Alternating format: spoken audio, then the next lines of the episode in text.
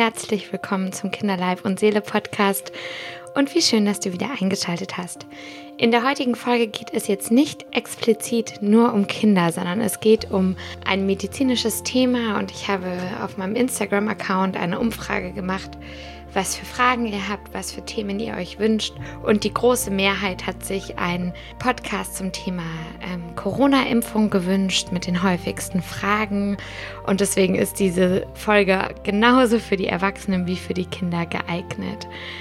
Ja, sie wird ein bisschen medizinisch werden und ich hoffe, dass ich vor allem mit dieser Folge Ängste, die so rumgeistern, ein bisschen nehmen kann, Dinge erklären kann, die vielleicht sonst bis jetzt noch nicht so verständlich waren. Und vor allem hoffe ich auch, dass ich die häufigsten Fragen zur neuen Corona-Impfung, die ihr mir jetzt so gestellt habt, gut beantworten kann. Ähm, genau, und du dich dann gut von mir informiert fühlst. Jetzt sage ich ganz viel Spaß mit der neuen Podcast-Folge vom Kinderleib und Seele Podcast. Los geht's.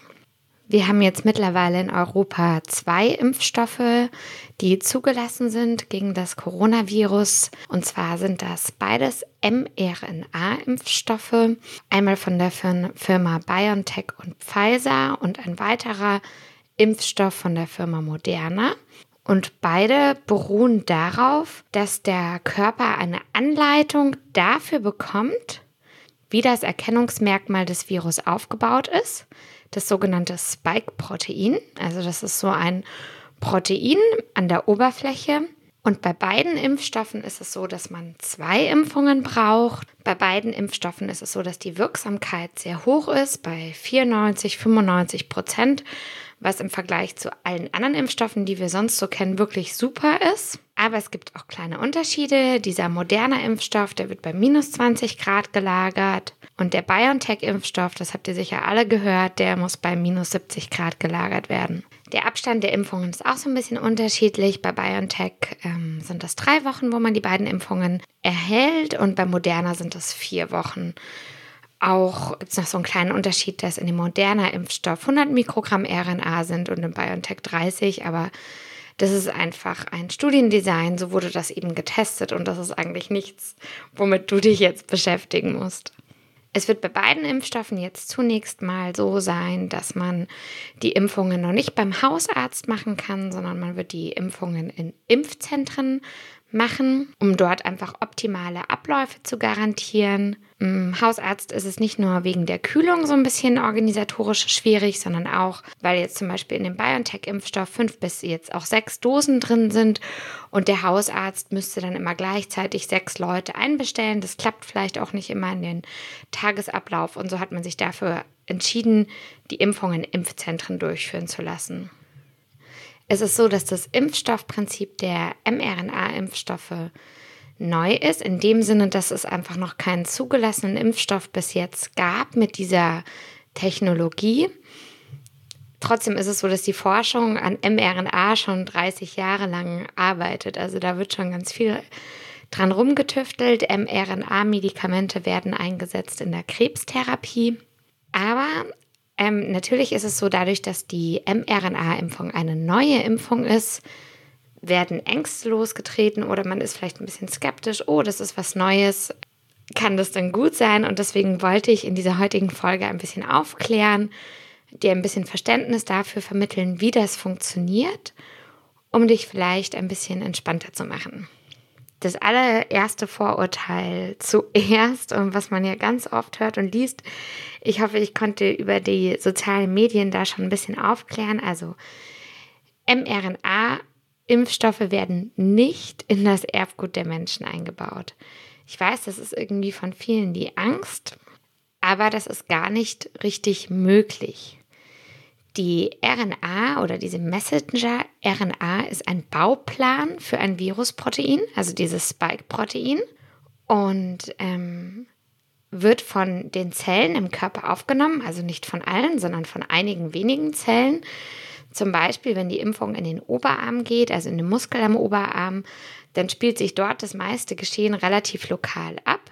Und die Körperzellen, in die die mRNA reingeht, wissen, sie sollen ein Virusprotein bilden. Jetzt wird es ein bisschen medizinisch. Sie bilden also nicht das ganze Coronavirus, sondern eben nur ein Bestandteil, also nur dieses spezielle Spike-Protein. Du musst also keine Angst davor haben, dass sich ein komplett vermehrungsfähiges Virus in deinem Körper durch die Impfung bilden kann, was bei Lebendimpfungen ja schon Thema sein kann, also zum Beispiel bei Masern, aber hier bei dieser Impfung musst du da keine Angst davor haben. Es entsteht also ein kleiner Teil des Virus und die Zellen deines Körpers lernen dann dieses Spike-Protein kennen, was gebildet wird. Und die Immunzellen deines Körpers sehen, oh, das ist ein neues Protein, das ist fremd und bilden Antikörper gegen dieses Spike-Protein. Sodass du dann, wenn du mit dem Coronavirus konfrontiert wirst, das für dein Immunsystem eben nicht mehr ganz neu ist, sondern dass das schon mal gesehen hat und dann das Coronavirus dementsprechend gut bekämpfen kann. Die Zellen produzieren auch nicht die ganze Zeit dieses kleine Spike-Protein, von dem wir gerade gesprochen haben, sondern einfach nur für eine kurze Zeit, also eine Zeit, die ausreichend ist, um diese Immunantwort herzustellen. Ein großer Teil dieser Immunreaktion findet genau da statt, wo du auch geimpft worden bist, also am Oberarm und nicht überall in deinem Körper. Das ist übrigens auch der Grund dafür, dass die Stelle, in der du geimpft wirst, oft anschwillt oder gerötet ist. Es liegt einfach daran, dass dort die Immunreaktion stattfindet. Ich habe dir ja gerade schon erklärt, die RNA, also die Messenger-RNA, ist einfach nur so ein kleiner Bauplan für das Protein.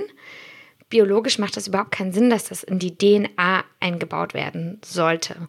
Das könnte man befürchten, wenn es sich um einen DNA-Impfstoff handelt, aber ähm, normalerweise ist der Weg über die DNA, wird eine kleine Messenger-RNA abgeschrieben, die verlässt dann den Zellkern und ähm, geht eine Einbahnstraße zu den Teilen in der Zelle, die die Proteine bauen. Und sie geht eben den Weg nicht zurück. Also die mRNA wandert jetzt nicht in die DNA und sagt, sie baut sich da ein. Das passiert einfach im Körper nicht. Und diese Prozesse, also dass DNA in etwas mRNA umgeschrieben wird und dann eben zu diesen Teilen in der Zelle wandert, die Proteine produzieren, das passiert 10.000 Mal am Tag in deinem Körper. Und was eben nicht passiert ist, dass diese mRNA umgebaut wird in DNA. Das ist ein Wissen, was man schon ganz lange hat über die Abläufe in der Zelle. Und wie gesagt, das ist was, was dir keine Sorgen macht. Und falls du das ein bisschen anschaulicher sehen willst, dann guck einfach mal bei mir bei Instagram vorbei. So, und jetzt ist natürlich ähm, neben dieser Sorge, dass wir eine neue Art von Impfstoff haben, ist von vielen die Sorge, was ist mit den Nebenwirkungen? Und da möchte ich jetzt in dieser Folge mal ein bisschen genauer drauf eingehen. Damit diese beiden Impfstoffe zugelassen werden konnten, wurden die Probanden zwei Monate nach der Impfung beobachtet. Das ist sozusagen die Grundvoraussetzung dafür, dass diese Impfstoffe überhaupt zugelassen werden konnten. Mm, und ich glaube, bei vielen ist die Sorge, oh Gott, es könnte irgendwelche unbekannten Langzeitschäden geben. Und darauf wollte ich jetzt mit dir noch mal ein bisschen genauer eingehen. Es ist eigentlich nicht damit zu rechnen, dass sich noch Monate nach der Impfung Nebenwirkungen bemerkbar machen können. Das möchte ich dir jetzt mal genauer erklären, warum. Wir haben ähm, bei BioNTech wurden ungefähr 44.000 Menschen geimpft, bei Moderna wurden 30.000 Menschen geimpft in der Studie. In der Regel traten hier die Nebenwirkungen innerhalb von zwei Tagen nach der Impfung aus. Die meisten Nebenwirkungen, die beobachtet werden konnten, waren Lokalreaktionen. Also das heißt eine Rötung, eine Schwellung am Arm, Schmerzen im Arm. Und die hielten selten länger als ein bis zwei Tage, sodass dieses ganze Nebenwirkungsspektrum hauptsächlich innerhalb von einer Woche nach der Impfung stattfindet.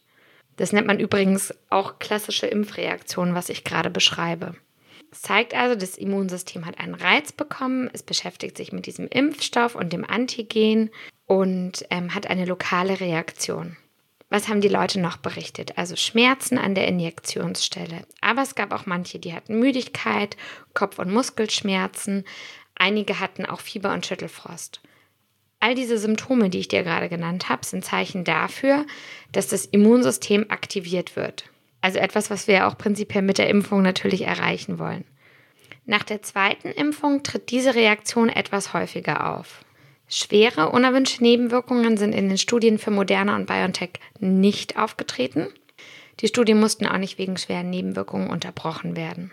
Und jetzt mal zu späten Nebenwirkungen. Also unter späten Nebenwirkungen versteht man zum Beispiel, wenn man sagt, dass eine Nebenwirkung drei Jahre nach einer Impfung aufgetreten ist. Sowas ist tatsächlich bei Impfungen super selten, also späte Nebenwirkungen, weil du kannst dir ja vorstellen, die Impfung ist kein Medikament, die man jeden Tag nimmt und die sich dann anreichert im Körper und dann zu so einer späten Nebenwirkung führt, sondern was typisch ist, dass Nebenwirkungen von Impfungen in der Regel Stunden bis Tage nach der Impfung auftreten. Die Impfung erfolgt ja nicht dauerhaft, also der Körper bekommt ja einmal den Reiz. Wenn wir von seltenen, späten Nebenwirkungen sprechen, dann können wir uns mal angucken, dass es Autoimmunreaktionen geben kann. Die könnten möglicherweise auftreten. In der Regel ist es aber auch so, dass solche Autoimmunreaktionen eher nach Wochen auftreten und nicht nach Monaten. Aber es ist so, dass es sein kann, dass es länger als Wochen dauert, bis so eine Autoimmunreaktion mit der Impfung in Verbindung gebracht werden kann. Das liegt daran, dass sowas vergleichsweise sehr selten auftritt und dass man ganz schön viele Menschen impfen muss, um überhaupt zu sehen, dass da ein Zusammenhang zwischen der Impfung und der Autoimmunerkrankung bestehen könnte. Also die Autoimmunreaktion als Nebenwirkung tritt schneller auf, meistens nach Wochen. Aber bis jetzt in der Vergangenheit hat es manchmal Monate gedauert, um zu verstehen, dass es einen Zusammenhang zwischen Impfung und Autoimmunreaktion gab. Das sind ganz seltene Nebenwirkungen. Also so aus anderen Impfungen wissen wir, dass sie zum Beispiel bei einem von 100.000 Geimpften auftreten. Deswegen kannst du dir auch vorstellen, dass so ein Zusammenhang nicht sofort auffällt. Wenn einer Wochen nach einer Impfung eine Autoimmunreaktion entwickelt und es ist einer von 100.000, dann muss es ein paar Menschen betreffen, um verstehen zu können, dass das was mit der Impfung zu tun hat. Das Lieblingsbeispiel, was da viele bringen, ist die Narkolepsie, die sogenannte Schlafkrankheit, nach, der, nach dem Impfstoff Pandemrix, also nach dem Impfstoff der Schweinegrippe. Dieser Zusammenhang, muss man auch dazu sagen, der ist bis jetzt nicht hundertprozentig geklärt worden. Aber was man aktuell vermutet, ist, dass ein Bestandteil der Impfung, ein sogenanntes Adjuvans, bei bestimmten Personen, die eine genetische Veranlagung dazu haben, zu einem seltenen Bild der Narkolepsie, also der Schlafkrankheit, geführt hat. Ein Adjuvans ist ein Wirkstoffverstärker, also ist zum Beispiel Aluminiumchlorid. Und die werden den Impfstoffen gelegentlich hinzugegeben, um eine stärkere Immunreaktion auszulösen. Bei den mRNA-Impfstoffen gibt es aber keine Adjuvantien. Bei der Schweinegrippeimpfung war es so, dass diese Schlafkrankheit, also diese Narkolepsie, innerhalb von wenigen Wochen nach der Impfung aufgetreten ist in seltenen Fällen nach einem Vierteljahr nach der Impfung aufgetreten ist. Aber, wie ich dir das eben schon erklärt habe, hat man erst nach ungefähr einem Jahr gemerkt, dass das Auftreten dieser seltenen Nebenwirkung mit der Impfung zu tun hat, weil es eben so selten war. Man hat also diesen Zusammenhang zwischen Impfung und Narkolepsie bei der Schweinegrippe erst spät erkannt. Und ein weiterer Vorteil bei der mRNA-Impfung ist ja, also zum einen, wir haben keine Adjuvantien und zum anderen ist es, dass wir Millionen Menschen impfen und deswegen kann man davon ausgehen, dass so seltene Nebenwirkungen viel, viel schneller in den Zusammenhang mit der Impfung gebracht werden, als wenn man das tut, wenn man nur viel weniger Menschen impft. Also in England zum Beispiel wurden 500.000 Menschen in den ersten beiden Wochen geimpft. Also es wird einfach eine wahnsinnige Anzahl Menschen geimpft. Und deswegen kann man auch viel schneller erkennen, wenn zwischen der Impfung und einer Erkrankung ein Zusammenhang bestehen könnte. Ich glaube, eine weitere große Angst ist das Thema Allergie. Es gibt ja dieses bekannte Video von der Krankenschwester, die da nach der Impfung in Ohnmacht gefallen ist. Und auch da möchte ich dir einmal hier kurz erklären, wie die Zahlen sind und dir hoffentlich auch die Ängste davon nehmen, dass du eine allergische Reaktion auf den Impfstoff bekommen könntest. Prinzipiell ist es so, dass alle Impfungen und natürlich auch alle Medikamente allergische Reaktionen auslösen können. Auch ein mRNA-Impfstoff kann das also tun. Die Häufigkeit von allergischen Reaktionen nach der mRNA-Impfung ist auch schon angeschaut worden. Hm, hier gibt es eine große Studie, da wurden 1,89 Millionen Impfungen angeguckt. Also eine Riesenmenge an Impfungen und da gab es 175 Zwischenfälle. Diese Zwischenfälle, diese 175, die hat man sich genauer angeguckt von diesen 175 Fällen wurden 21 klassifiziert als eine echte allergische Reaktion. Also nochmal, von 1,89 Millionen Impfungen wurden 21 klassifiziert als echte allergische Reaktionen. Also schon mal super selten. Mit einer echten allergischen Reaktion meint man eben nicht nur eine Rötung am Arm, was eben, wie vorhin erklärt, ganz normal ist, sondern man meint, dass der ganze Körper mit reagiert. Also die Patienten bekommen Luftnot, der Blutdruck fällt ab, vielleicht bekommen sie so eine Quaddelbildung am ganzen Körper, Schwellungen und müssen notfallmäßig behandelt werden. Von diesen 21 Leuten, die eben so eine Reaktion nach der Impfung bekommen haben, waren 80 Prozent Patienten, die in der Vorgeschichte schon Allergien oder allergische Reaktionen hatten. Also bei denen wusste man schon, dass sie dazu neigen. Ich will dir damit einfach sagen, in der Regel weiß man davon, dass man allergisch reagieren könnte und es ist super selten. Diese allergischen Reaktionen treten auch nicht irgendwann im Laufe des Lebens auf, sondern im zeitlichen Zusammenhang nach der Impfung, also zwischen jetzt in dieser Studie zwischen 2 und 150 Minuten nach der Impfung. Und auch eine allergische Reaktion ist in aller Regel sehr gut behandelbar. Nun möchte ich eine weitere häufige Frage besprechen, die ihr mir gestellt habt. Was ist mit Kindern und Impfen? Beide Impfstoffe sind bis jetzt noch nicht an Kindern erprobt worden. Wie ich schon oft erklärt habe, haben Kinder kein besonders hohes Erkrankungsrisiko, aber sie sind am Infektionsgeschehen beteiligt. Es gibt Studien jetzt zu mRNA-Impfstoffen ab 12 Jahren. Wenn die vielversprechend aussehen, dann kann es gut sein, dass es einen Impfstoff ab 12 Jahren geben wird. Aber man tastet sich da eben langsam vor. Wenn diese Studie bei den Kindern bis zu 12 Jahren oder ab 12 Jahren tolle Daten zeigt, dann kann es sein, dass man auch mal kleinere Kinder anguckt. Man muss aber sich auch überlegen, es, eine Impfung ist immer Risiko-Nutzen-Abwägung. Die Kinder erkranken in der Regel nicht schwer und es kann einfach sein, dass da keine Impfempfehlung ausgesprochen wird. Viele von euch sind schwanger oder stillen gerade, die hier zuhören und deswegen wollte ich jetzt noch zum Schluss dieser Podcast-Folge auf die Impfung und Schwangerschaft und Stillzeit einmal genauer eingehen. Momentan ist es so, dass wir keine Daten haben zu der Sicherheit des Covid-19-Impfstoffes bei Schwangeren. Es laufen die ersten Studien, aber es liegen noch keine Daten vor. mRNA-Impfstoffe sind keine Lebendimpfstoffe. Es ist also sehr unwahrscheinlich, dass ein mRNA-Impfstoff ein Risiko für eine Schwangere oder ihr ungeborenes Kind darstellt, aber eine Empfehlung wurde noch nicht ausgesprochen. Schwangere, die zu einer Gruppe gehören, die geimpft werden sollte gegen Covid-19, also zum Beispiel medizinisches Personal, die können sich auch für eine Impfung entscheiden, wenn sie das wollen. Wenn du gerade planst, schwanger zu werden, kannst du dich ganz normal impfen lassen und musst keine Vorkehrungen treffen. Wenn du gerade stillst, ist es ähnlich wie in der Schwangerschaft. Hier gibt es einfach noch keine Daten zu der Sicherheit des Covid-19-Impfstoffes. Höchstwahrscheinlich stellen mRNA-Impfstoffe kein Risiko für den Säugling dar, aber es gibt noch keine Daten und genauso wie bei der Schwangerschaft ist es so, wenn du in eine Gruppe fallen solltest, für die der Covid-19-Impfstoff empfohlen wird, dann solltest du dich oder kannst dich für die Impfung trotz Stillen entscheiden und es sollte auch auf keinen Fall ein Grund sein, abzustillen. Bis es Empfehlungen bezüglich der Covid-19-Impfung in Schwangerschaft und Stillzeit gibt, ist es wichtig, dass du dich mit diesen gängigen Vorsichtsmaßnahmen vor dem Virus schützt. Ähm, die Empfehlung ist ganz klar, weiter zu stillen. Klinische Studien haben deutlich gezeigt, dass die Vorteile des Stillens das Infektionsrisiko überwiegen. Also falls du überlegst, stille ich jetzt ab, um mich impfen zu lassen, wenn man es wissenschaftlich betrachtet, ist es natürlich eine persönliche Entscheidung. Aber wenn man es wissenschaftlich betrachtet, dann wäre die Entscheidung so zu bewerten, dass du weiter stillst. Und als letztes möchte ich noch darauf eingehen, dass es immer wieder die Behauptung gegeben hat, auch im Internet, dass eine Impfung gegen Covid-19 Frauen unfruchtbar machen könnte. Auch dazu ist zu sagen, dass es momentan wissenschaftlich keine Beweise oder Hinweise gibt, dass die aktuell zugelassenen Impfstoffe die weibliche Fruchtbarkeit negativ beeinflussen. Auch in allen klinischen Studien gibt es keine Hinweise auf Unfruchtbarkeit bei geimpften Frauen. Man kann auch mal ganz einfach sagen, es ist, spricht auch vieles, was wir bis jetzt von Corona wissen, dagegen. Allein in den USA sind mehr als 40.000 Fälle von Corona-positiv schwangeren Frauen publiziert, die ja eine ähnliche Reaktion im Körper hatten wie nach einer Impfung.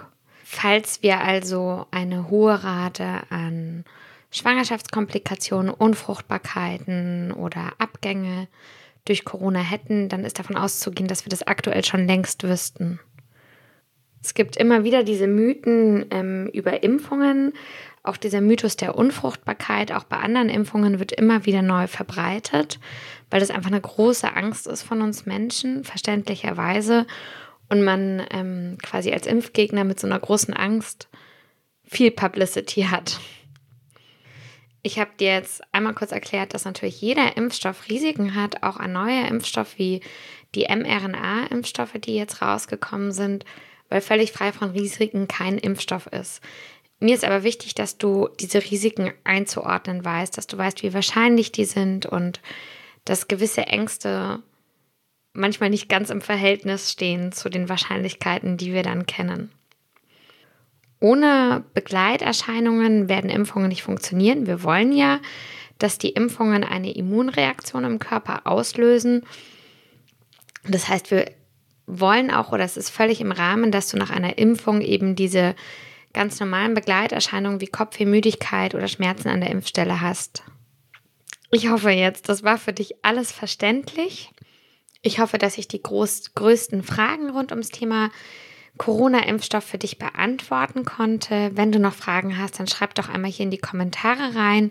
Ich freue mich über Austausch, ich freue mich über Bewertungen und sonst möchte ich noch am Ende dieser Podcast-Folge auf die tollen Online-Kurse hinweisen, die ich mit Juliane ins Leben gerufen habe. Äh, Juliane ist eine Krankenschwester, voller Leidenschaft und Mama und wir ergänzen uns irgendwie einfach total gut durch diese Kurse.